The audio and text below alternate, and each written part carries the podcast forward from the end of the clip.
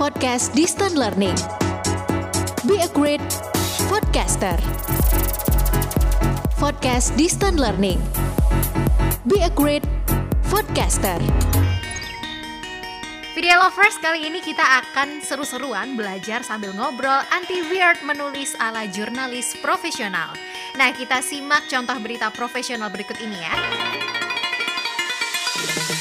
Grup beraliran electronic dance music atau disingkat dengan EDM dan synth-pop, Weird Genius menuai sukses besar ketika lagu Lati mereka menjadi salah satu lagu sukses sepanjang tahun 2020. Dibentuk tahun 2016, grup musik ini beranggotakan Reza Octavian, Eka Gustiwana, dan Gerald Liu.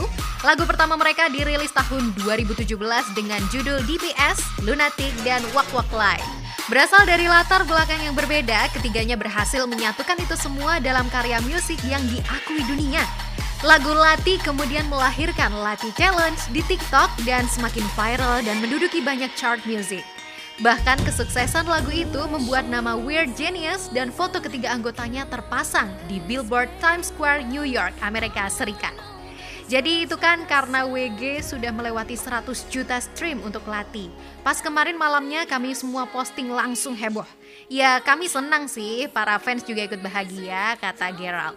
Karena menargetkan pasar internasional, jadi jangan heran jika lirik lagu Weird Genius selalu menggunakan bahasa Inggris. Berkat kegigihannya dan kesuksesan mereka di Anugerah Musik Indonesia atau AMI 2020, Weird Genius berhasil memboyong beberapa penghargaan untuk kategori tim produksi suara terbaik dan karya produksi terbaik. Video Lovers menulis berita dengan struktur yang lengkap akan mudah dipahami pendengar. Kita belajar nih tips dan trik lengkapnya dengan para pakarnya yuk. Video Lovers sudah hadir bersama kita di sini yaitu Mas Endra dan juga Mbak Yova. Kita sapa terlebih dahulu yuk. Halo Mbak Yova dan juga Mas Endra. Halo Mbak, saya halo Video Lovers. Hai Asa dan juga Video Lovers. Apa kabar nih berdua? Gimana Sehat, kabar Mbak ya. Yova dan juga Mas Endra? Sehat, alhamdulillah sehat semangat luar biasa. Iya dong, pokoknya semangat 45. Asik. Mbak Yova dan juga Mas Endra nih Video Lovers adalah seorang penyiar radio. Nah, kita kali ini akan membahas bersama dengan judul Anti Weird menulis ala jurnalis profesional. Kita langsung kepada Mas Endra dulu ya. Mbak Yova sabar ya. Iya, siap, sabar menunggu. Asik. Mas Endra, asal mau tanya dong, apa sih yang dimaksud dengan struktur berita dan apa aja tuh macam dari struktur berita itu sendiri? Silakan Mas Endra. Ya, jadi eh, Video Lovers, saat sebuah berita itu dilaporkan oleh wartawan ya, laporan tersebut itu bisa menjadi ide atau fakta yang terbaru yang dipilih secara disengaja oleh penyampai berita atau redaksi berita agar dapat disarankan dengan tujuan berita tersebut. Ini bisa menarik perhatian banyak orang karena apa? Karena mempunyai unsur-unsur berita. Nah, unsur-unsur penting yang terkandung dalam berita tersebut ini dapat dijelaskan yang pertama nih, nyata, ya, faktual, nggak boleh halu, nggak boleh ngada-ngada. Ya, gitu ya. Betul, karena berita yang nyata ini mengandung informasi tentang fakta, bukan berisi fiksi atau karangan. Beda sama novel kayak gitu ya. Jadi dalam jurnalistik, fakta itu terdiri dari kejadian nyata atau real event, ya, pendapat atau opinion, dan juga pernyataan atau statement.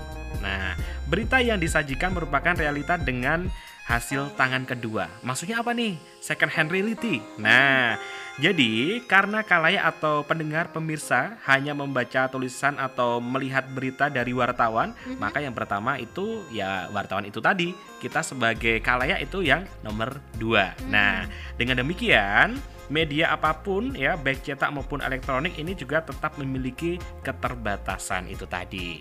Terus ya selain nyata atau faktual itu ada kejadian atau peristiwa dan juga pendapat yang menarik dan juga penting.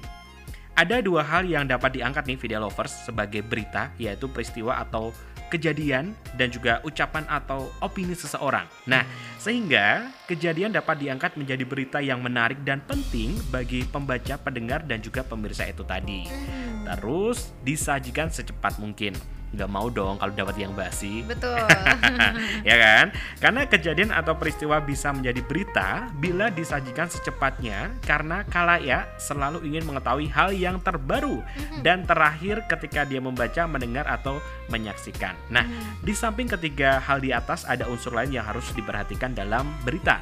Di antaranya sumbernya harus jelas ya, mengandung kebenaran, Ya. akurat, seimbang, objektif, nggak boleh subjektif loh ya Iya. dan juga singkat dan juga jelas itu tadi. Nah, terus ada juga nih yang namanya struktur berita. Nah, struktur berita ini video lovers dapat dimaknai sebagai unsur yang memiliki pola tertentu hingga menjadi susunan informasi faktual yang berbentuk laporan yang bermanfaat bagi orang banyak. Jadi, struktur ini apa sih gunanya gitu ya? Ini berguna untuk membantu jurnalis untuk merangkai tulisan berdasarkan prioritas sehingga menjadi sebuah berita yang utuh. Mana dulu yang harus aku angkat menjadi sebuah berita kayak gitu. Oke, baiklah. Terima kasih Mas Endra. Sekarang kita move kepada Mbak Yova. Nanti tidak iri ya. Mbak Yova, kenapa sih kita penting menerapkan struktur piramida terbalik untuk melaporkan sebuah berita? Kenapa sih Mbak? Oke, baik. Nah, mungkin sebelum saya jelaskan mengapa struktur piramida itu eh, piramida terbalik ya, piramida terbalik itu penting dalam penulisan berita, saya mau sampaikan dulu ke VDL Lovers nih Iya. bahasa apa sih itu piramida terbalik begitu ya. Mungkin memberikan penjelasan dulu ke VDL Lovers. Jadi, VDL Lovers piramida terbalik ini adalah sebuah format atau struktur penulisan sebuah berita. Bentuknya memang pada umumnya seperti piramida yang kita Mhm. lihat di Mesir gitu Iya, ya Mbak. Elsa. Nah, bentuk piramida ini kalau kita lihat kan besar di bagian bawah nih. Mhm. Kemudian makin ke atas makin kecil, Mengerucut. Hmm. makin mengerucut begitu ya. Artinya apa sih? Artinya bagian bawah atau pondasi inilah yang menjadi bagian utama Mhm. karena si pondasi ini kan harus menopang atau Iya. menahan beban yang ada di atasnya Mhm. begitu ya.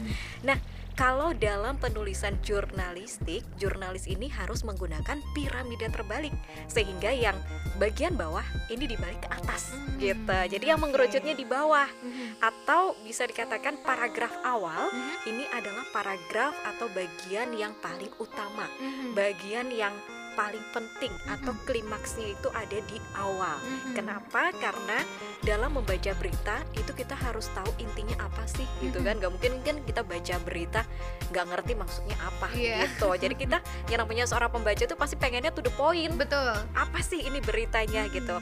Jadi paragraf yang di paling atas itu adalah paragraf yang penting atau klimaksnya sehingga menarik pembaca untuk membaca.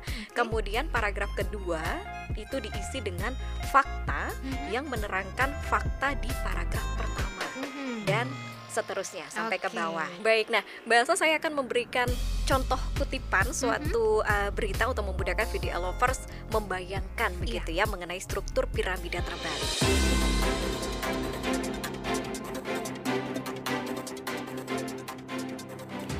Dinas Perdagangan Kota Yogyakarta memastikan stok dan harga kebutuhan bahan pokok di Kota Yogyakarta selama Ramadan 1442 Hijriah aman, baik di kalangan pasar modern maupun pasar tradisional. Hal ini diungkapkan Kepala Seksi Ketersediaan dan Pengendalian Harga Dinas Perdagangan Kota Yogyakarta Evi Wahyuni Selasa 20 April 2021. Pihaknya juga akan rutin melakukan operasi pasar agar bahan pokok tetap stabil.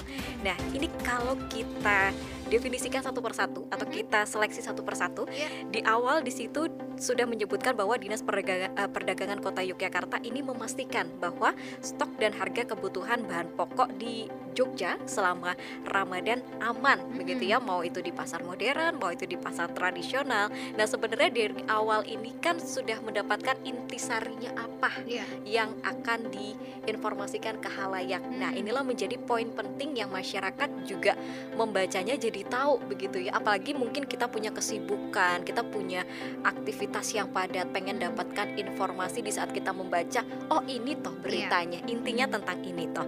Tetapi di sini untuk menguatkan karena ini kan statement ya. Iya. Siapa sih yang membuat statement? Nah, maka dari itu di paragraf kedua di sini sebut disebutkan bahwa Hal ini diungkapkan Kepala Seksi Ketersediaan dan Pengendalian Harga Dinas Perdagangan Kota Yogyakarta Evi Wahyuni. Kapan statement itu dibuat? Hari Selasa, Iya. 20 April 2021. begitu. Nah, mungkin untuk lebih menguatkan lagi dan masyarakat percaya begitu bahwa harga stok bahan makanan uh, selama Ramadan itu benar-benar aman, makanya si uh, narasumber Evi Wahyuni ini akan rutin melakukan operasi pasar agar bahan pokok tetap stabil. gitu oke. maksudnya. Nah, kalau menjawab pertanyaannya dari Mbak Asa, mengapa struktur piramida itu penting dalam penulisan berita video lovers? Karena struktur piramida terbalik ini adalah acuan, lagi-lagi acuan jurnalis dalam menulis sebuah berita agar berita yang kita tulis, yang kita susun itu bisa runtut, bisa jelas, bisa ringkas, padat dan yang pastinya mudah dipahami. Selain itu, karena kita juga memiliki editor untuk penyuntingan naskah. Iya. Nah, dengan adanya piramida terbalik ini atau struktur berita tersebut memudahkan editor dalam menyunting naskah nantinya. Begitu, Oke, Mbak Asa. Baiklah, wah panjang ya. Semoga video lovers bisa menangkapnya karena Betul. ini semuanya daging nih, penting semuanya. Nah pertanyaan selanjutnya nih masih dengan Mbak Yova. Mbak Yova siapa sih yang mendapatkan manfaat dengan penulisan berita menggunakan struktur piramida terbalik tadi? Siapa yang mendapatkan manfaat semuanya dong? Jurnalisnya mendapatkan manfaatnya karena memiliki acuan dalam menulis beritanya.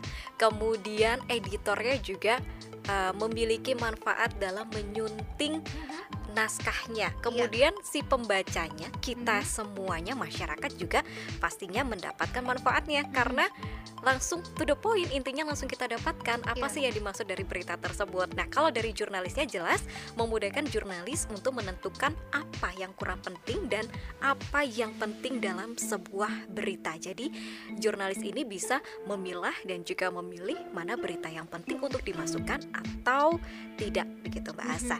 Kemudian eh, bermanfaat bagi redaktur atau editornya. Di mana di sini efeknya bisa memberikan kemudahan bagi editor untuk melakukan penyuntingan dengan cara meringkas, Iya. kemudian menghapus bagian-bagian berita yang mungkin dianggap kurang penting atau tidak penting, misalkan ada kata-kata yang mengandung sara itu tadi ya, nah itu nanti bisa dihapus sama editor. Jadi ada juga pemberitaan yang kita tulis itu terlalu panjang, jadi semua berita yang kita dapatkan di lapangan itu ditulis semua dalam satu naskah. Padahal kolom berita yang ada di koran ataupun juga newspaper online itu kan uh, dengan maksimal berapa kata atau Betul. maksimal berapa kalimat. Nah, itu nantinya tugasnya editor untuk menyunting itu. Kemudian manfaat dari penggunaan struktur piramida terbalik pastinya untuk masyarakat ya, Mhm. untuk pembaca. Memudahkan juga halayak membaca segera, membaca segera dan juga menemukan berita yang dianggapnya menarik atau penting Iya. yang sedang dicari atau yang ingin diketahui. Jadi lebih efisien ya, lebih menyingkat waktu. Iya, hemat waktu. waktu Betul. Gitu ya. Hemat waktu dalam membaca karena memang semua kalimat penting itu sudah ada di paragraf awal Hmm, gitu. Oke, baiklah. Nah, video lovers sudah kita dengarkan pengertian berita, struktur berita menggunakan piramida terbalik dan siapa saja yang diuntungkan dan manfaat untuk kita terapkan struktur berita dengan piramida terbalik. Ternyata tidak hanya jurnalis loh yang mendapatkan manfaatnya, tapi kita sebagai pendengar juga sangat diuntungkan. Jadi, mudah menyerap informasi. Video Lovers, kita akan dengarkan langkah aplikatif yang bisa Video Lovers dengarkan untuk menyelesaikan proyek tantangan untuk Video Lovers yang akan kita bagikan di penghujung siaran kita nanti. Bagaimana langkah-langkah menuliskan berita seperti jurnalis profesional dengan struktur piramida terbalik? Kita akan tanyakan pertanyaan ini kepada Mas Endra. Gimana Mas Endra, langkah-langkah menulis berita seperti jurnalis profesional dengan struktur piramida terbalik?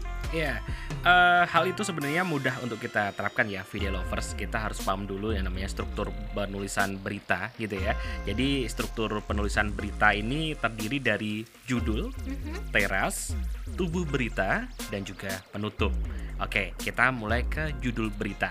Penulisan judul berita ini diharapkan memenuhi kriteria kemenarikan. Jadi, judul harus merangkum isi berita. Berarti apa? Berarti harus ditulis secara menyeluruh dan mencerminkan isi berita secara ringkas. Itu Asep. Oke, baiklah. Nah, kalau menulis judul berita ini ada patokannya atau ada tipsnya, Mas? Ya, menarik. Oleh karena itu, ya, video lovers, judul menjadi kunci pertama untuk menarik perhatian pembaca. Bagi media masa umum, maka ketertarikan pembaca terhadap judul ini menjadi faktor penting demi keberlangsungan media tersebut. Karena apa? Karena kayak gini nih, video lovers. Semakin banyak orang yang tertarik membaca judul berita, semakin besar kemungkinan orang membaca berita tersebut. Nah, rangkaian selanjutnya, semakin banyak orang membaca berita, semakin banyak oplah koran. Kian banyak oplah sebuah koran, maka hal ini akan menjadi daya tarik bagi calon pemasang iklan. Dari sini nih terlihat betapa pentingnya membuat judul yang menarik itu. nah, Mas Endra, boleh dong kita dikasih contoh nih supaya video lovers juga mengerti. Gimana tuh Mas contohnya? Oke, misalkan kayak gini nih contohnya. Kapolri meminta masyarakat patuhi peraturan lalu lintas. Tapi coba video lovers, bandingkan dengan contoh ini. Junet minta masyarakat patuhi peraturan lalu lintas. Nah, oke, kita sama-sama cari tahu siapa Junet ini. Yuk kita cari sama-sama. Iya, tetangganya Asa mungkin. Jadi eh, orang mungkin tidak tahu siapa Junet gitu ya, bukan pejabat, bukan pula public figure. Karena yang kita bicarakan ya, atau karena yang bicara bukan public figure itu tadi, bukan orang yang berpengaruh gitu ya. Jadi mau Junet ngapain juga bodo amat gitu kan Iya. istilahnya. Kenal juga enggak. Iya, tapi kalau misalkan dia bicara itu misalkan Kapolda atau Kapolsek atau Pak Lurah, Pak Bupati gitu kan, Hmm. itu kita sebagai warga juga kan, oh iya, yang bicara beliau nih. Jadi Hmm. kita harus ngikut dong apa yang disuruh gitu misalkan. Jadi ya yang terpenting ini judul harus benar-benar akurat ya video lovers dan eh, mencerminkan isi berita. Akurasi itu segalanya. Jangan menipu pembaca dengan judul yang berbeda. Ini nih tidak boleh clickbait. Apa itu clickbait? Oke, jadi clickbait itu adalah judul yang menarik namun tidak sesuai dengan isinya Sehingga kita-kita nih ya pendengar, pembaca merasa terkecoh, zong gitu ya Hmm, bohong. nah, gimana sih Mas untuk menarik nih cara merumuskan judul tapi yang menarik tanpa clickbait tuh gimana tuh Mas? Oke, yang jelas singkat ya Mhm. Judul sebuah berita itu sebaiknya dibikin singkat Khusus untuk media cetak, syarat ini perlu dipatuhi Karena ruang di halaman-halaman media cetak kan terbatas Nah mungkin dong kita beli koran halaman pertama cuma judul Udah kayak skripsi aja ya video Iya. lovers ya. Ya, selain singkat harus menggambarkan isi. Artinya, judul harus klop dengan isi. Misalnya judulnya tentang uh, weird genius ya, maka isi berita juga harus menyangkut tentang weird genius itu tadi. Nah, atau kayak gini nih contohnya. Ketenaran weird genius DX gitu ya. Misalkan di Indonesia gitu kan. Dari judul ini terlihat penulis hendak menulis tentang weird genius dan juga dampaknya itu apa khususnya di Indonesia. Misalkan dampaknya membuat uh, budaya musik di Indonesia atau penggemar musik industri di tanah air semakin meningkat. Nah, kayak gitu udah kelihatan dari judulnya. Terus judul itu harus fokus ya, nggak boleh blur kalau kamera ya, nggak boleh ke mana-mana. Nah, uniknya di sini nih video lovers, dengan judul yang pendek dan jumlah kata yang sedikit, judul harus tetap bisa fokus karena ya diksi atau pemilihan kata ini juga harus tepat, nggak boleh panjang-panjang gitu ya. Terus apa nih selanjutnya? Mengandung subjek dan juga predikat. Ya. Judul yang baik setidaknya mengandung unsur subjek atau predikat ya. Keberadaan dua unsur tersebut menjadi syarat minimal sebuah kalimat. Ini kayak kita belajar di SD SPOK gitu ya. Misalkan uh, Weird Genius hadirkan satu juta penonton di X. Weird Genius ini adalah subjek. Hadirkan satu juta penonton ini predikat. Di X itu adalah keterangan tempat ya. Yang jelas uh, menggunakan kalimat aktif ya, karena kalimat aktif itu lebih uh, minim kata ya, nggak bertele-tele. Terus setelah judul kita juga harus tahu nih yang namanya teras berita. Teras berita yang namanya juga teras mesti di halaman dong ya. Iya, betul. Iya. Penulisan teras berita atau yang biasa kita kenal dengan lead ini merupakan satu atau dua kalimat yang menjadi sari dari sebuah berita dan menjadi penentu ketertarikan pembaca untuk membacanya lebih jauh. Biasanya nih ditempatkan pada alinea pertama. Pokoknya kalau uh, video lovers baca media, cetak, koran gitu kan, judul terus alinea pertama atau kalimat pertama yaitu yang namanya lead. Leadnya harus sama ya? Sama gimana maksudnya? Lead itu berbeda-beda, macam-macam. Ada yang mengatakan lead itu harus who, what. Nah, itu sebenarnya tergantung variasi dari si pembikin berita itu tadi. Tapi yang jelas harus kita ketahui ya, elemen yang penting 5W dan juga 1H dan tidak mengandung informasi yang menyesatkan atau bohong. What itu apa? U itu siapa? Why mengapa? When kapan? Where di mana? How bagaimana? Nah, Pertanyaan ini mengacu pada runtutan sebuah hal atau peristiwa dan kata ini membantu kita menentukan atau menemukan jawaban karena bagaimana itu tentang peristiwa yang akan terjadi atau peristiwa yang terjadi itu. Bagaimana sih atau kenapa sih? Nah, kayak gitu. Terus jenis-jenis teras berita, ada jenisnya juga. Teras berita siapa? Pertimbangan penulisan teras berita yang menekankan pada unsur siapa atau pelaku peristiwa baik individu atau organisasi ini memiliki nilai berita yang tinggi. Nah, contohnya kayak gini. Grup beraliran electronic dance music atau EDM with Genius menuai sukses besar ketika lagu latih mereka menjadi salah satu lagu sukses sepanjang tahun 2020. Nah, udah jelas ya. Siapa? Yaitu with Genius itu tadi. Terus teras berita apa? Pertimbangan penulisan teras berita yang menekankan pada unsur apa adalah bahwa unsur apa ini memiliki nilai berita yang tinggi dibandingkan dengan unsur lainnya. Apa sih? Nah, contoh, pembagian beasiswa untuk 100 siswa SMK berprestasi kembali dilaksanakan. Pembagian beasiswa tahunan Yayasan Cahaya Kasih dilakukan di Yogyakarta. Mutiara Astuti, Ketua Yayasan menyampaikan program ini akan terus terlaksana selama dukungan dan kepercayaan masyarakat terus dijaga. Nah, apa sih? Yaitu pembagian beasiswa. Nah, kayak gitu. Terus, teras berita kapan atau bila mana? Pertimbangan penulisan teras berita yang menekankan pada unsur bila mana adalah bahwa unsur ini memiliki nilai berita yang tinggi dibanding yang lainnya. Contoh, tiga hari terakhir masa pendaftaran sekolah menjadi masa penentuan. Calon peserta didik harus lebih cepat dan cermat memilih sekolahnya. Masa itu adalah penentuan kepastian pemilihan sekolah. Kapan nih? Jawabnya, tiga hari terakhir. Nah, terus apa selanjutnya? Teras berita di mana? Jelas ya, kalau di mana itu berarti menanyakan sebuah alamat. Contoh, Kampung Sungai di RW 2 Kelurahan Bawang Jakarta kembali dilanda bencana banjir Minggu 12 Februari 2017 sore. Kita udah tahu ya video lovers di mana yaitu di Kampung Sungai di RW 2 Kelurahan Bawang Jakarta. Ada juga nih teras berita mengapa. Penulisan teras berita yang menekankan pada unsur mengapa ini sering kali digunakan dalam berita-berita kriminal. Cara menemukan teras berita yang menekankan pada unsur mengapa adalah dengan menemukan kata akibat atau karena pada teras berita. Nah, contoh nih, akibat hujan deras sepanjang hari di kota Jambi menyebabkan banjir di jalan baru. Hal ini mengakibatkan tersendatnya transportasi darat dan didominasi oleh mobil logistik. Mengapa nih terjadi gitu kan? Ya akibat hujan deras. Nah, udah ketemu kan jawabannya? Iya. Terus selanjutnya, teras berita bagaimana? Contohnya gini, untuk meningkatkan pelayanan administrasi dan akademik siswa, kini SMK Cahaya Hati Denpasar menggunakan sistem online berbasis web. Nah, bagaimana nih? Ya, jawabannya untuk meningkatkan ini lebih ke caranya. Bagaimana sih gitu ya?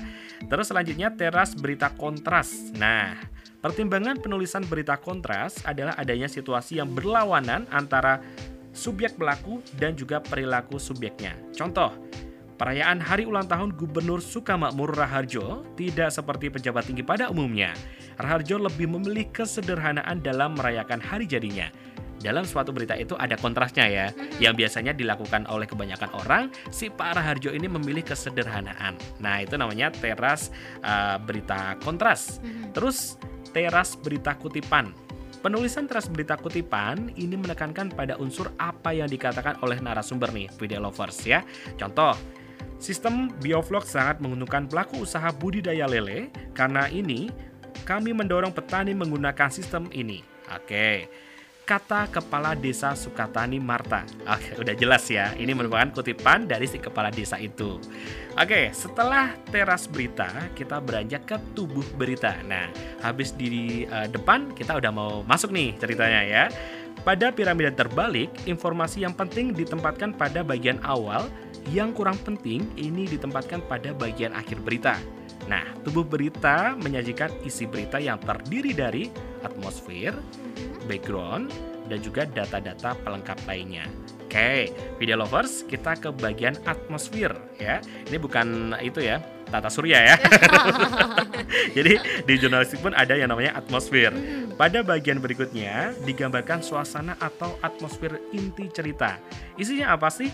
Isinya berupa penggambaran suasana peristiwa, dukungan fakta-fakta detail lainnya yang melengkapi alinea pertama itu tadi. Terus ada juga background.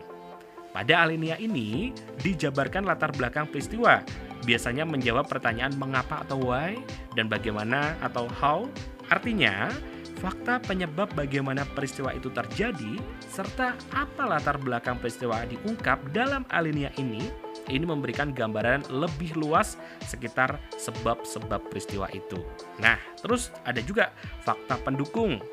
Pada bagian ini diuraikan fakta-fakta lainnya yang merupakan pelengkap Bagian ini dicatat sebagai bagian yang tidak terlalu penting di bagian dibandingkan bagian dengan alinea sebelumnya. Terus yang terakhir itu ada penutup atau kesimpulan. Itu sudah pasti ada. Penutup berita ini merupakan simpulan yang menjadi klimaks berita. Nah, video lovers, unsur yang diletakkan pada akhir berita ini adalah how dan bagaimana.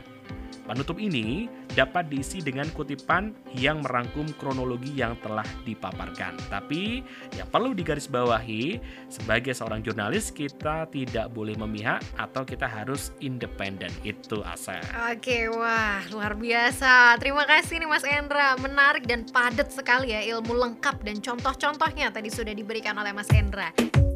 Nah, video lovers sebelum kita sampai di akhir siaran nih ada bonus menarik nih dari Mbak Yova. Menariknya apa? Karena penting nih video lovers bisa dong video lovers untuk menyiapkan catatan atau tulisannya karena setelah ini Mbak Yova akan menjelaskan tentang istilah penting dalam berita. Nah, silakan Mbak Yova. Oke, nah bonus lengkap tambahan gitu ya istilah yang sering digunakan dalam penulisan berita. Nah ini kayaknya video lovers harus ada media cetak nih di sampingnya karena ini berhubungan dengan uh, penulisan berita Iya. begitu ya. Mm-mm. Nah ini kalau dibayangkan juga kayaknya oke lah. Tapi biasanya kalau kita baca berita itu jangan baca beritanya aja. Coba Mm. kita perhatikan penulisannya seperti apa gitu ya. Iya. Apalagi untuk video lovers yang mungkin uh, mantep banget lah mau jadi jurnalis gitu. Yang pertama itu ada deadline. Deadline bukan deadline ya, Mm-mm. tapi deadline. Date line Mhm. atau bahasa Indonesianya kapan berita ini dipublikasikan. Berupa hari, kemudian tanggal, bulan, tahun dan di situ ada keterangan waktu publikasinya. Nah, kalau video lovers nih di sampingnya udah ada media cetak ataupun juga media online, koran begitu ya. Coba dicek deh. Yang paling atas itu judul berita atau headline-nya. Misalkan mahasiswa gelar aksi 121 tolak kebijakan pemerintah yang beratkan rakyat. Nah, di bawahnya sebelah kiri yang tulisannya kecil gitu. Nah, itu e, menuliskan waktu publikasi dari berita. Misalkan Senin 09 Januari tahun 2021, kemudian samping kanannya di situ ada waktunya kapan berita itu dipublikasikan. Misalkan jam 9.249 WIB. Nah, itulah posisi dari deadline atau Mhm. kapan berita dipublikasikan. Boleh dicek ya video lover semuanya. Kemudian yang kedua nih baru deadline atau Mhm. time limit atau bahasa Indonesianya adalah tenggat waktu begitu ya bahasa. Mhm. Nah, dalam jurnalistik deadline ini adalah tenggat waktu bagi jurnalis untuk menyerahkan naskah beritanya ke ke editor Mhm. begitu. Setiap media itu pasti memiliki batas waktunya masing-masing Iya. bahasa media lovers ya, tergantung dengan seberapa aktualnya, seberapa pentingnya dari berita tersebut apakah harus dipublikasikan sekarang atau dipublikasikan besok Mhm. begitu. Jadi setiap media mempunyai tenggat waktunya untuk jurnalis berbeda-beda.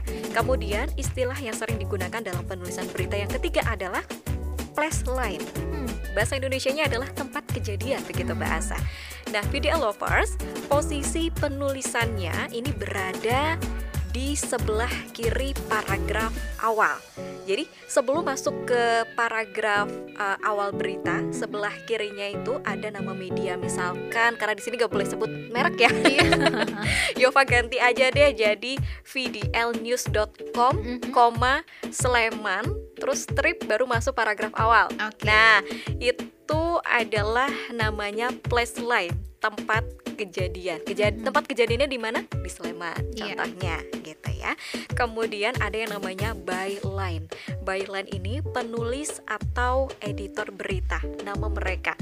By, by itu eh, oleh Mhm. ya, artinya oleh. Sedangkan line, line itu artinya baris. Jadi, video lovers merujuk kepada sebuah baris dekat judul berita di mana terdapat nama orang yang menulis berita tersebut Mhm. dilengkapi dengan nama editornya. Nah, ini biasanya berbeda-beda sih. Media cetak A, media online A dengan media online B itu pasti memiliki letaknya masing-masing. Begitu ya. Jadi tergantung dengan kebijakannya masing-masing. Kemudian ada juga yang memberi keterangan penulis di sebelah kiri, kemudian diberi pembatasan garis tengah kayak strip garis tengah gitu aja. Lalu di samping kanannya itu keterangan ada nama editornya. Nah ini kan kalau kita mengawang-awang kayak bingung gitu ya. Jadi makanya di awal Yufa uh, sampaikan video lovers wajib ada koran di sana atau media uh, koran online untuk melihat itu begitu dengan nama lengkap uh, editor ataupun juga nama lengkap si penulis. Bahkan ada juga keterangan editor itu diletakkan namanya di atas paragraf Mhm. ada juga yang di bawah kemudian uh, untuk jurnalis itu ada juga yang diberi tanda kurung kemudian di inisial nah Oke. itu juga tergantung dari kebijakan medianya masing-masing Mbak Mhm. Asa dan juga VDL lovers nah selain byline untuk istilah-istilah lain di sini ada editing atau menyunting Mhm. Nah, di balik sebuah tulisan yang kita baca yang enak banget ya dibaca tulisannya, terus enak banget ya kita udah dapat intisarinya seperti apa. Ternyata di balik itu ada peran editor loh yang luar biasa untuk menyunting naskah jurnalis. Nah, editing ini tugasnya adalah menyeleksi dan juga memperbaiki naskah sebelum nantinya dipublikasikan ke masyarakat. Misalnya, ada kesalahan dalam penulisan gelar. Mhm. gelar narasumber begitu ya. Kemudian ada tanda baca yang salah ejaan yang salah kemudian tata bahasa yang gak karu-karuan begitu ya. Karena seorang jurnalis dituntut untuk menulis berita yang cepat. Cepat. jadi mau nggak mau disingkat aja deh. Gitu ya. Kemudian ada pemilihan eh, jenis huruf untuk judul itu juga macem-macem gitu ya. Kadang besar kadang kecil kadang besar kecil. Nah itu nanti tugasnya editor untuk itu. Kemudian ketipuan dalam penulisan berita. Kita WhatsApp aja kita suka tipe-tipe loh. Sering. sering ya. Nah apalagi nih dalam penulisan berita pasti adalah hal-hal seperti itu dan juga lain sebagainya. Mhm. Nah, selain itu, tugas editor ini nantinya juga memotong paragraf yang tidak penting. Karena eh, di saat kita menulis berita pengennya sih semua berita masuk begitu Iya. ya, tapi kita Mhm. sesuaikan lagi apakah berita itu benar-benar penting atau eh, kurang penting untuk dipublikasikan. Nantinya tugas editor juga harus teliti, jangan sampai ada unsur kata atau kalimat penghinaan, Iya. sara dan lain sebagainya. Mhm. Selain itu, editor nantinya juga bertugas untuk menambahkan caption di gambar. Kan biasanya kalau di koran kan ada gambarnya ya Iya. sebagai pendukung, kemudian di bawahnya ada caption. Nah, itu tugasnya seorang editor. Nah, kemudian istilah berikutnya ada editorial atau bahasa korannya yang sering eh, baca koran pasti tahu ada tajuk rencana atau halaman di bagian opini. Nah, bahasa juga pasti sering baca itu Iya. ya ada tajuk rencana atau halaman bagian opini karena memang di setiap koran pasti ada. Nah, tajuk rencana ini berisi pandangan atau opini dari redaktur yang mengkritisi dan juga menghargai topik yang sedang berlangsung. Jadi, isinya adalah opini dari redaktur atau dari jurnalis itu sendiri. Mhm. Nah, ini ada contohnya. Bahasa saya akan berikan contoh. Aha. Semua setuju bahwa masalah ekonomi yang dihadapi Indonesia dan negara lainnya karena imbas dari pandemi COVID-19 yang tak kunjung usai. Kebijakan pemerintah sangat dibutuhkan untuk mengembalikan sektor ekonomi yang lumpuh, namun tidak menyalahi aturan kesehatan untuk mencegah pandemi ini berlangsung lama. Lalu kebijakan apa yang perlu pemerintah punya? Nah, ini kan sebenarnya ya. Eh, hasil opini dari pemikiran redaktur atau jurnalis begitu ya terhadap suatu permasalahan perekonomian yang saat ini terjadi Iya. akibat COVID-19. Jadi opini ini jelas mewakili kita semua, mewakili rakyat yang saat ini juga terdampak COVID-19. Jadi sebenarnya beropini itu boleh asal sesuai dengan apa yang saat ini sedang menjadi peristiwa di sekitar kita begitu bahasa. Oke. Kemudian eh, istilah lain adalah advertorial Hmm. atau bahasa kerennya iklan. Hmm. Nah, iklan yang ditampilkan di media cetak maupun eh, elektronik begitu ya, itu kan pasti ada iklannya TV pasti ada iklannya. Iya. Radio juga pasti ada iklannya. Mhm. Media cetak juga ada iklannya video Betul. lovers. Nah, mungkin kalau di TV pasti video lovers tahu lah ya iklannya seperti apa dalam bentuk uh, audiovisual begitu ya. Kalau di radio ya berbentuknya audio saja. Mhm. Nah, kalau di koran atau media cetak ini bukan di bagian iklan baris. Bukan di bagian iklan baris. Jadi kalau video lovers bilang itu adalah uh, advertorial bukan. Itu hanya promosi biasa Oke. yang berhubungan dengan iklan tersebut begitu. Tapi ini di sini yang dimaksud adalah bentuk periklanan yang disajikan menggunakan gaya penulisan jurnalistik yang lebih halus Mhm. tanpa terkesan mengiklankan walaupun memang faktanya beriklan Iklan. gitu tapi diperhalus iya tapi diperhalus begitu ya nih untuk uh, contoh gambarannya Aha. misalkan tayangan Netflix dapat diakses di jaringan Telkom Group Mhm. Nah, eh, inti baca dari paragraf awal seperti ini. Tayangan hiburan Netflix mulai hari ini dapat diakses di jaringan Telkom Group. Pembukaan akses ini akan memungkinkan pelanggan IndiHome, Telkomsel, dan wifi.id mengakses konten-konten Netflix. Ini kan promosi banget ya. Iya. Nah, jadi diperhalus begitu dengan Aha. bahasa jurnalistik. Oke. Jadi ada pemberitaannya, ada promosinya juga begitu VDL Lovers semua. dapat semuanya. Kemudian yang terakhir ini adalah angle atau sudut pandang atau point of view dari sebuah nilai berita begitu. Angle di sini maksudnya bukan pengambilan suatu gambar kayak kamera gitu Iya, ya. Media uh-huh. cetak juga ada uh, angle-nya video lovers.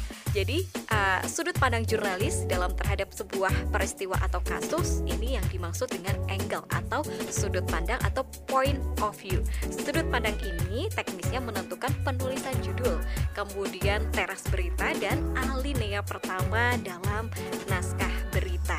Jadi setiap jurnalis media itu memiliki sudut pandang yang mungkin dengan jurnalis lain bisa sama, bisa juga berbeda dalam membuat judul berita dan juga isi berita. Mungkin video lovers membaca berita online A, judulnya tentang kemarin kemarin minggu begitu ya telah Mhm. terjadi erupsi Merapi, di jam sekian gitu Ah. misalkan. Nah, terus yang A di jam sekian, eh, ini di media lain ya, media online lain eh, di jam 4.58 telah terjadi erupsi. Sebenarnya judulnya sama begitu ya atau intinya sama tetapi dengan judul yang berbeda. Iya. Jadi setiap jurnalis memiliki uh, point of view-nya beda-beda. Ini ada contoh spesifiknya lagi. Oke. Misalkan media yang pertama, Gunung Merapi meluncurkan serangkaian guguran dan awan panas sepanjang Minggu 8 Agustus 2021 dini hari hingga jelang siang ini. Mhm. Luncuran terjauh awan panas guguran terjadi pada pukul 4 lebih 58 dini hari waktu Indonesia Barat. Oke. Berdasarkan data BPPTKG,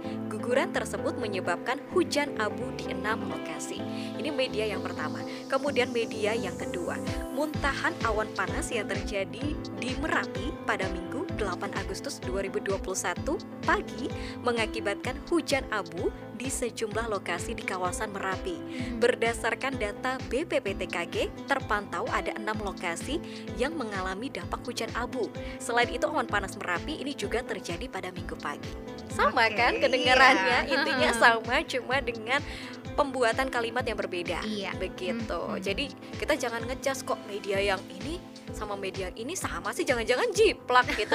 Enggak, memang setiap eh, jurnalis memiliki pandangan atau point of view masing-masing. Begitu, Oke. Mbak Asa. Wah, gimana nih video lovers sudah ada delapan istilah penting dalam berita yang sudah disampaikan oleh Mbak Yova.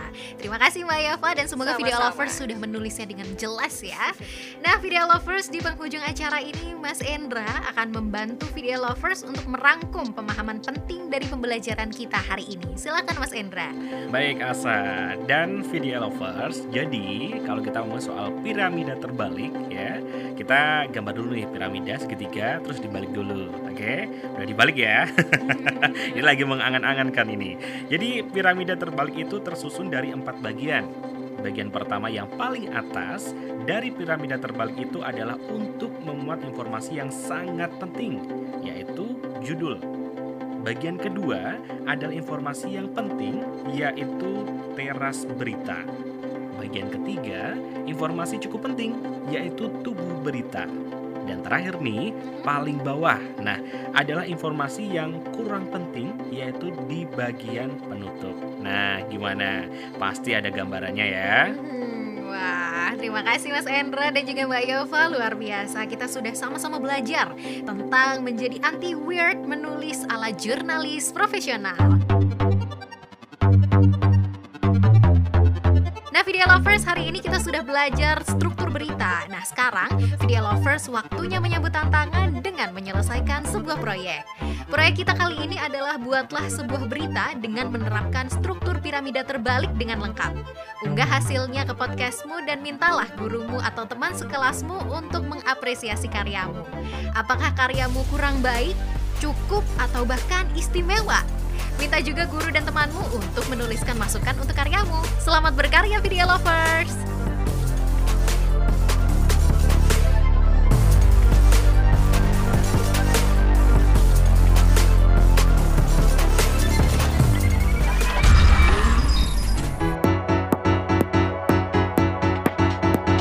Podcast Distant Learning. Be a great podcaster. Podcast Distant Learning. Be a great podcaster.